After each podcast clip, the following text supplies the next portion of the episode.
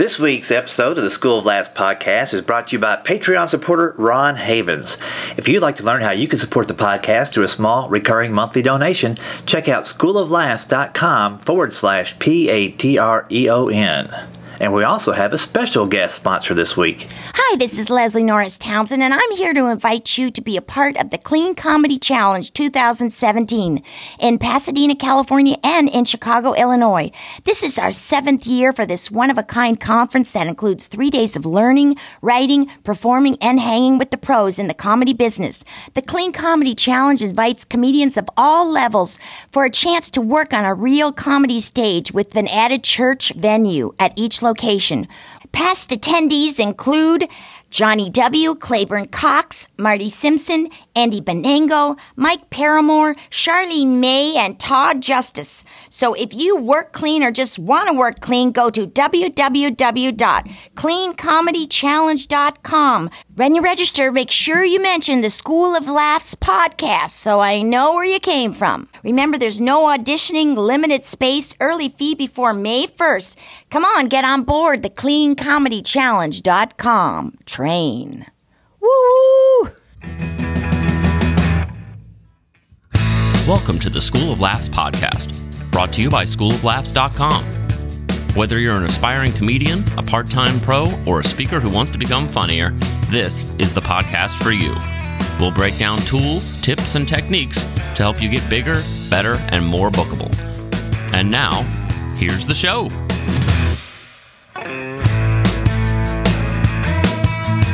Welcome to the School of Laughs podcast. Rick Roberts here. Thanks again to our sponsors, the Clean Comedy Challenge. You definitely want to take advantage of that if you live anywhere near or have the time to travel to Chicago or Pasadena.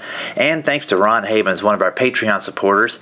And if you are a Patreon supporter at the Club 52 level, you'll receive an invitation to this Saturday's Hangout. We're going, to use the Zoom platform. You'll get a invitation by email about 15 minutes prior to the call, and you can click any of the links to join in by your tablet, your laptop, computer, or your phone. Looking forward to talking to you then. Hey, this week I've got a great interview with Susan Sussman. She's out in Norfolk, Virginia. She's also a Club 52 member, and I met up with her when I did a show out there, did a corporate event, and invited her to come by and check out the show. And we talked about setting up her first fundraiser event at the temple she attends. And what this is is a two-part in one podcast. You hear the conversation we have prior to the uh, event that she was planning with some suggestions on how to run the whole thing. And then I follow up halfway through the episode to find out how it actually went. So without further ado, let's jump right in now to the podcast for this week an interview with Susan Sussman about setting up your first fundraiser.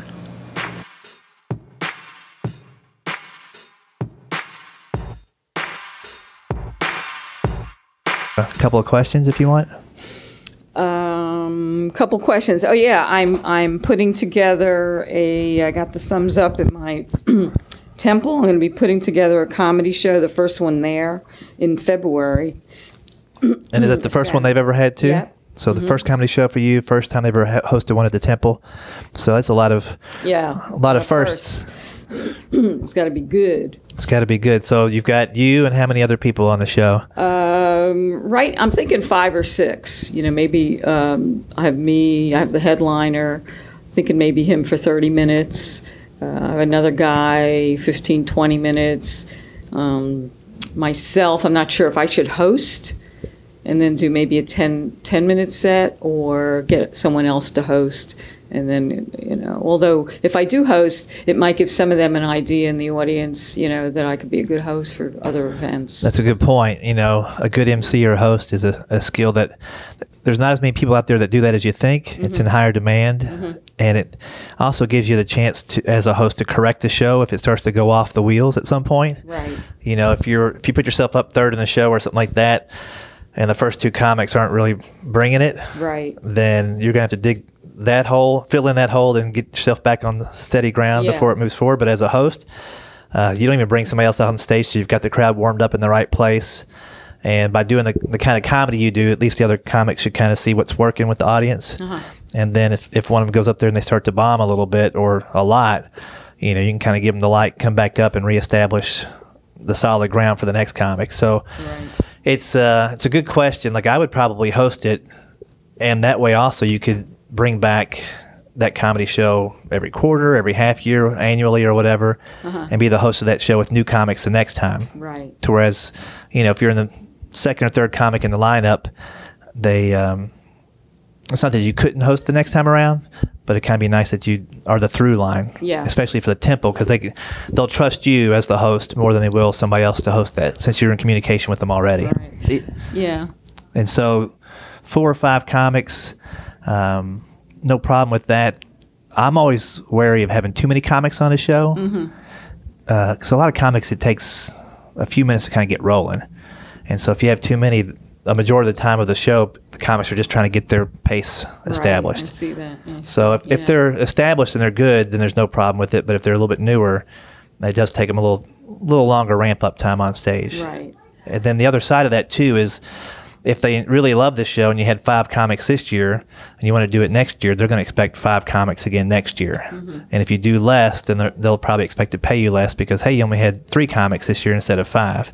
Right. And then the other part of that is how many comics do you have that to choose from that could do the show again? If you only have six or seven in the area, then you might be better off doing three or four comics this time. Then you be the repeat person next time and have the other ones come on Yeah. board. No, we have a ton of comics in this area now. It is unbelievable how many there are, but they're not all ready For, Right. you know. And then I was going to ask, like, what about the energy uh, for the show? Um, I don't want. I have. I know one woman who's maybe high energy. I wanted to have at least two females on there, myself and one other person. And then I have someone else in mind who's more of a, a quieter, lower energy, but she's still very funny. Right. Um, and then the guys, um, I know the guys are up and down. Uh huh. I would, as far as energy, that's one component to look at, but I'd also look at how, like, if you guys are just going to put a poster out, visually, you want the show to look, every comic to look different. Like, you know, even if I was going to do a show with four other middle aged white guys, Right. I'd probably want a guy that was a little heavier, guys a little taller, guy that spoke a little bit different, maybe different accent. So there's enough variety during the course of the show that people won't either compare two of the comics in the show together Okay. that's one thing you always want to avoid is having two comics that are very similar or even fairly similar on the same show if you can avoid it. And so, you know, style and stuff like that is one thing that plays into it. The energy is a separate one. But all things being equal, if you think you've got four or five completely diverse comics up there, it's not a bad idea to look at yourself as the host and see what kind of energy you bring. Look at the headliner and what kind of energy they bring. Like, is your headliner higher energy, low energy, middle? It's kind of middle. So if you had a higher energy female on the show, Uh-huh. or even a male, you probably wouldn't want put them right before the headliner. Right. That's what I. You want yeah. somebody that's maybe a little less energy, equally as funny, but a little less, so that, that headliner can shine. Mm-hmm. Okay. And if that headliner's a male, it makes sense to have a female in front of him to kind of visually make it different. Yeah.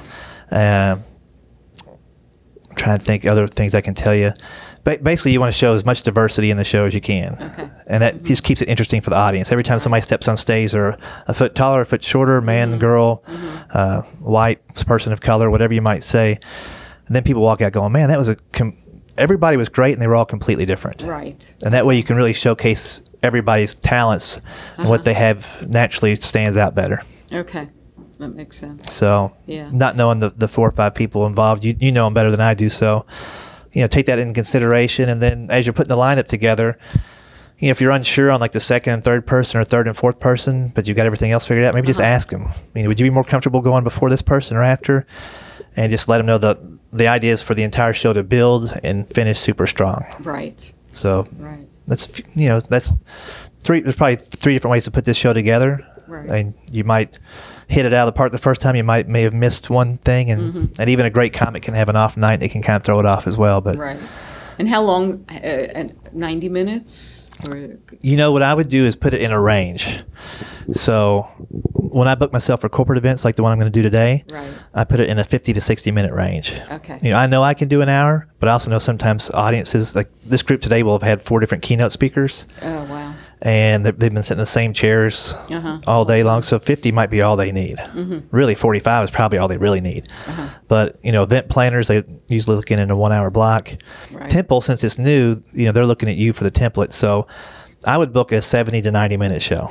Okay. You know, maybe 80, 80 to 90, just so there's a little range in there. Because you know the audience may maybe a little tight. You might actually do a two-hour show in one hour. you know what I mean? Like sometimes you go through your whole set and like that should have been an hour, forty minutes into the show. Really? So give yourself a little range, and um, you know, unless they ask for it, I wouldn't even mention how long the show's going to go. Just say it'll be a fun evening. Yeah. You know.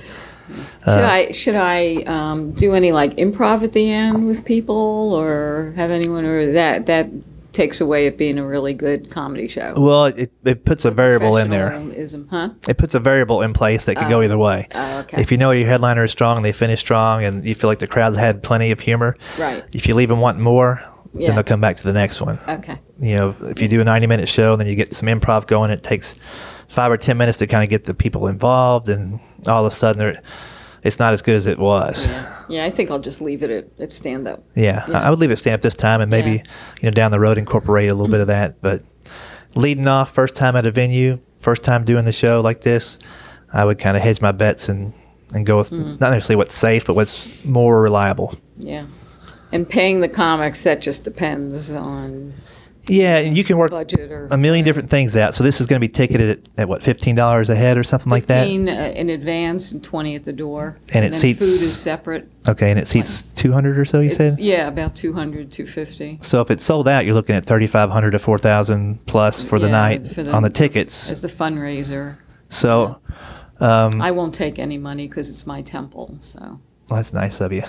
What I what I would, well, no, they actually said that to me. well, you know, you could always say is go ahead and pay me, but I'll put it right back in the offering plate, Yeah. um, and that would be a tax write-off, and, Right. and which is totally fine for you to do as well. Passover plate. Yeah. Yeah, with uh, yeah with fundraisers, they're almost always game with splitting the door. Mm-hmm. You know that that sounds totally fine to them. So if you sold four thousand dollars worth of tickets and you had two thousand to pay the comics out, and you had four or five comics, Boy, comics would be lining up for me to do another show. I'll tell you. well, I think I think they deserve it. uh-huh. So and- do I. And some of them are go- poo-pooing. Well, you know. again, I would say, you know what? Do me a favor and accept the check this time. And if you want to make a donation or something afterwards or tithe it, that's a great Mm-hmm. thing to do. Mm-hmm. But if you don't take this this time or you argue about it or it's we're not going to be able to get this budget the next time around. Mm, good point. So you want to set the standard that hey, this is what the expectation is and these are the kind of quality comics I can get for you with this kind of budget.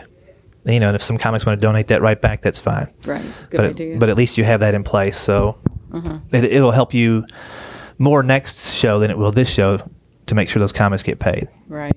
And then I'm sure all the comics that do this one, if they have a good time and they were able to make some money, they'll be more than happy to come around the next time around. Mm-hmm, mm-hmm, so I, you know, We have a, a high stage in that room. It's a huge room, you know. A lot of people know what that like a conference room, and um, I'm just think they have a platform. I could get a lower stage. Would that may be a better idea? Because that that stage is at least five feet high. Yeah, I would- maybe. would they be able to put the same state the stage in the same place and, and lower it? Yeah. I would do that by f- Yeah. yeah one of my biggest things that i've noticed over all these years is if the stage is more than a f- really 18 inches two feet off the ground you know as long as they can see that's all they need to see if it gets too much higher than that for me there's a separation you know and i'm looking down at people Right. and it's you know you're getting shadows and you're they can't see your facial expressions as well Right. as I get as close to their level as I can. Uh-huh. I prefer to be on the same level when I do events, if at all possible. Now, if there's 300 in the room, you might need to be up a mm-hmm. foot or two. But besides that, it, it kind of becomes a. For me, I don't like it. Some comics prefer that, and they prefer the audience to be in complete darkness, and they don't even want to see the people they're talking to. I'm the complete opposite. I want to be as in the middle of the group. I want to be part of them. So again, it might be something you ask your. I wouldn't even ask your other comics about it. I would just make that decision to get a lower one right now. Right. And then the lighting, um, you don't want to like have it bright. In the room, Yeah, in the room. probably not for, for what you're doing. I would, uh, again, what I would do is have the make sure the stage area is fully lit, and when you lower the stage, make sure that the lights are lowered too, because the lights might be set to hit people at four feet tall, four feet up off the ground, but not at one. Um, chances are it's a flood, you know, a wash as they call it, and it'd be fine. But I would check that out. Maybe next time you go by, just in advance. yeah, maybe just stand on the ground, and if, if the light's hitting your head, then you're gonna be fine because it's gonna be hitting higher too. And then, um, as far as the audience, if they have the light on a dimmer, that's the best possible thing. Uh, you can start Yeah, the, start the evening a little brighter, and as it gets closer to showtime, dim it. And then it's up to you how far down you go. I would still like to be able to see at least the first three or four rows eyes because Right. I'm I can be conversational on stage, and I want to be able to see who I'm talking to. Mm-hmm, Uh, but I, I never like it so dark where I could walk off the stage right and land in the front row, or or have people get up and leave and me not know. like Right. that's the other thing too. I think when it's a little bit a little bit brighter in the audience for me, uh, there's zero heckling because they they're not invisible. And they don't get up and leave because I would notice, and so people tend to stay Oh, in their like seats that. when it's lit more. Yeah, I like that. Plus, we, we're to have probably have like bar food, but uh, on the side, Uh-huh. so people can go over and buy stuff, and that way they can get up during the show if they want and get food. Yeah. I recommend on that one. They do it before they come. I would- They're going to open the doors like an hour before Yeah. the show. I would advise having them stop the food once the show starts, Oh, okay. if it's an option. okay.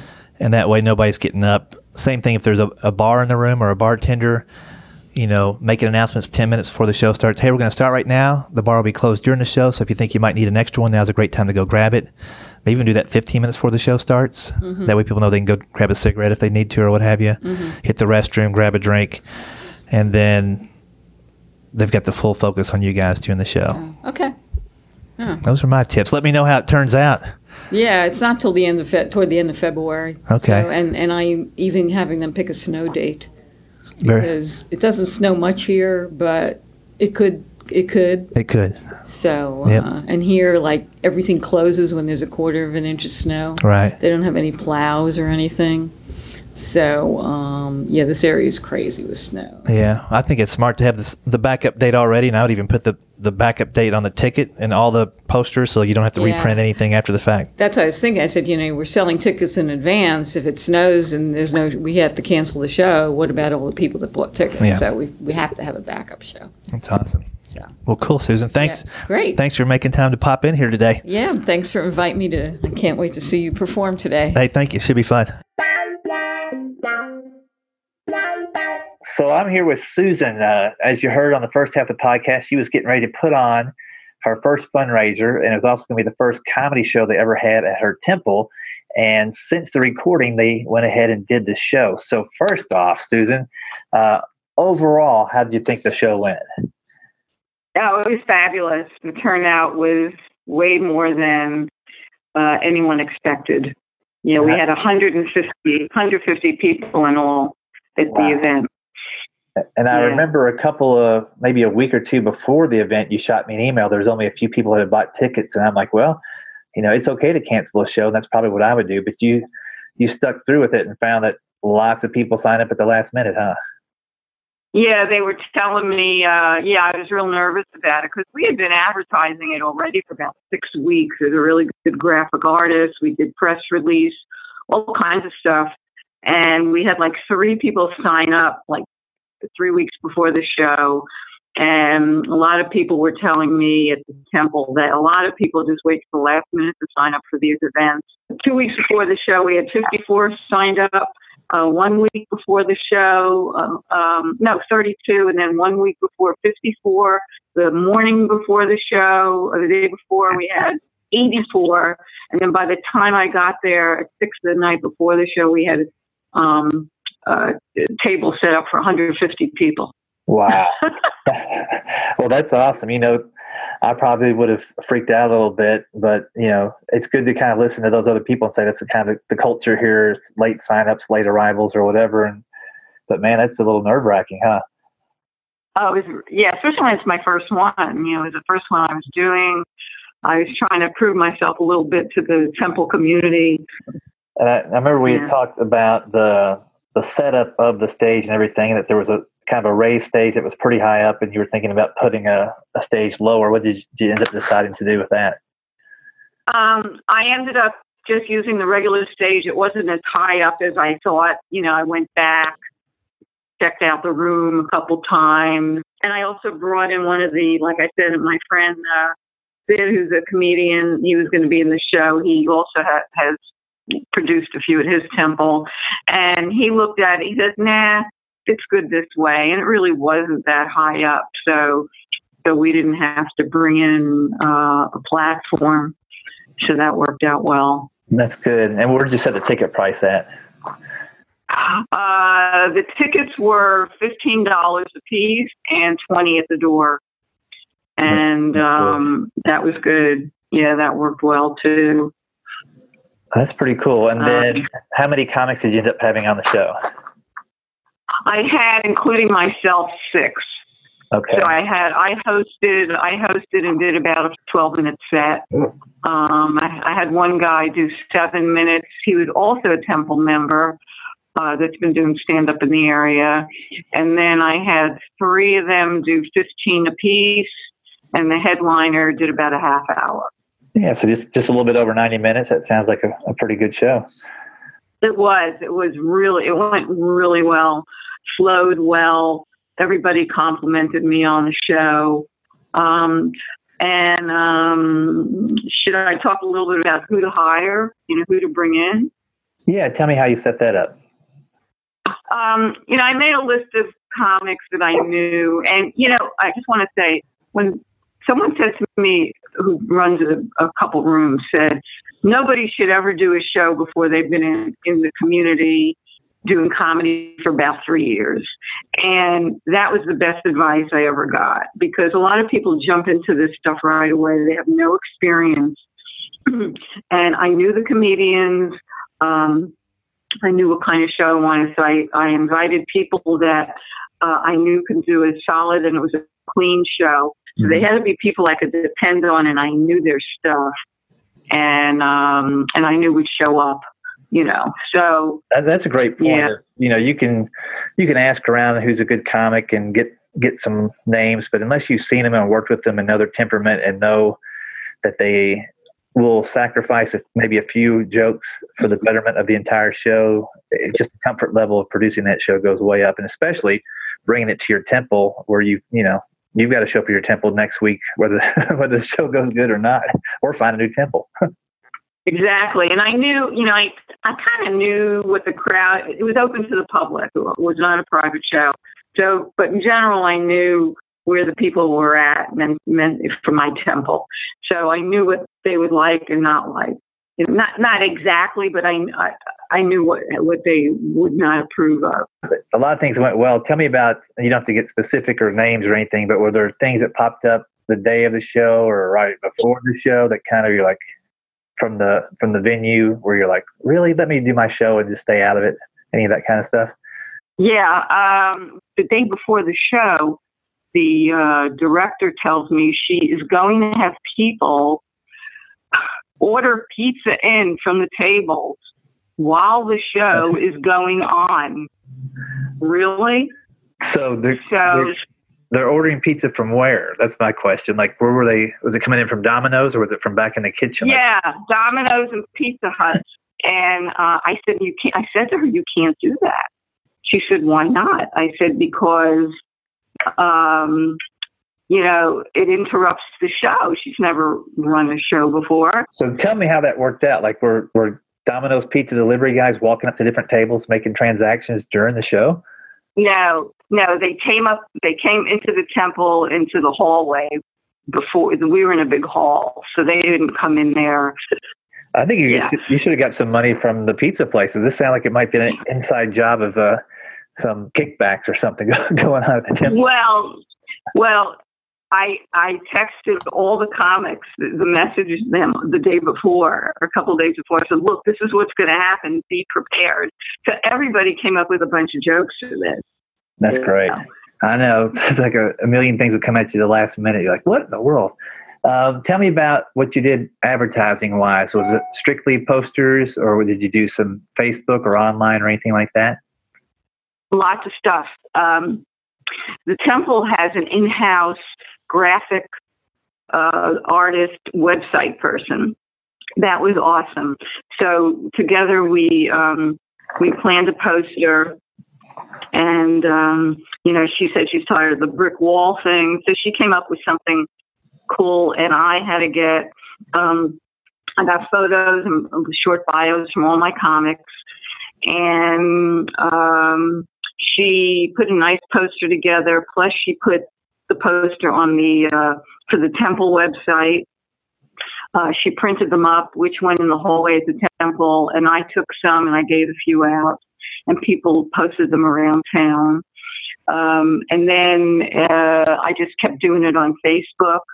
Uh, I took the link, I put it on my Facebook page. We had two links. We had one where they can just snap right onto it, and they could. It took them right to the page where they could buy tickets. Gotcha. And then, yeah, and then they had uh, a page where you know you could read the bios and stuff. We pretty much covered all the generations. Mm-hmm. You know, mm-hmm. we had emails, we had phone number to call for reservations, and we had online reservations. So anybody could get involved in it. You know, could could get tickets because there's a, an older population there, so that doesn't use um, Facebook or uh, online ordering. So that way they could just call up. Right. And uh, and there was a press release. Were a couple press releases in the Jewish News. I just made it a habit every single week uh, to advertise it, and then I sent all the comics a link that they could uh, do it too. Cool. Well, thanks for sharing all that with us, and uh, I can't wait for the listeners to hear this, learn a few things, and maybe uh, if you're listening to the podcast and you've got some ideas of how you can make shows even better, or if you listen to this specific episode and thought, man, there's one thing they could have done, uh, shoot it to us, schooloflaughs at gmail.com, and I'll compile a short list and put it in a blog post down the road. But thanks again, Susan. I appreciate it. Yeah, and then you have my uh, website now too. You can put on there. So that's true. SusanSussmanComedy.com. That way you can go and look and see who you've been listening to for the past half hour. And thanks, Susan, for being part of the Club 52 as well, for supporting the podcast. And uh, that's one reason I was happy to, you know, get you on and meet up with you in Norfolk when I was there a while back. And, and I'm just excited to see the stuff that's going on. Yeah, I mean, I think your club has helped me push me a little bit to keep going and, and all your tips. And it, it's really a, great thing that you've done. Um, I appreciate you know, so people should be involved with it. Definitely be involved. Yeah, it's been a, a yeah. blessing for me. I've gotten a lot of good insight and tips from everybody else that's in Club 52. So it's been a win win for sure. Mm-hmm. Well, thank you, Rick. Hey, thank you. I appreciate it. Well, there you have it. Susan Sussman was setting up her first fundraiser what a success that was. 150 people turned out at $15 a ticket. Nice job. And I was about to tell her to pull the plug about two weeks out. Hey, just goes to show, even though you've been in it this long, you don't always know everything. So great to hear that success story from Susan, a Club 52 member. Don't forget, if you are in Club 52, we have the Zoom Hangout this Saturday, April 22nd. That's Earth Day. Ooh, from uh, 1 to 2 Central Time. Uh, you can jump on that phone call with an invitation only sent by email, and I'll send that to all the Club 52 members at the $7 a month or more level. And thanks to you guys for supporting the podcast and making this thing happen. Hey, a couple quick announcements, really quick. If you are in the Nashville area and you want to take the Business of Comedy class, that takes place on Saturday, May 13th from 1 to 4 p.m. at the School of Laughs headquarters just outside of Nashville, Tennessee. Also, if you'd like to take the writing class, that's coming up live in Nashville as well, May 8th, 15th, and 22nd. If you're interested in any of those things, just shoot me an email at schooloflaughs at gmail.com. And until next time, thanks again. And here's one more word from our sponsor this week, the Clean Comedy Challenge. The Clean Comedy Challenge invites comedians of all levels to have a chance to work on a real comedy stage with real comedy pros watching and privately critiquing you. It's Eddie Brill, Dwayne Kennedy, Dobie Maxwell, Jimmy Brogan, Dennis Regan. They'll all be on board for these private critiques and seminars. So you don't want to miss out. It's no auditioning, early fee before May 1st. Go to www.cleancomedychallenge.com. When you register, make sure you mention the School of Laughs podcast so I know where you came from. Thanks for listening to the School of Laughs podcast. If you'd like to hear more School of Laughs podcasts, you can find them on iTunes and Stitcher.com. And don't forget to subscribe and leave a review. For information on upcoming live and online classes, visit schooloflaughs.com. Until next time, stay tuned, stay focused, and stay funny.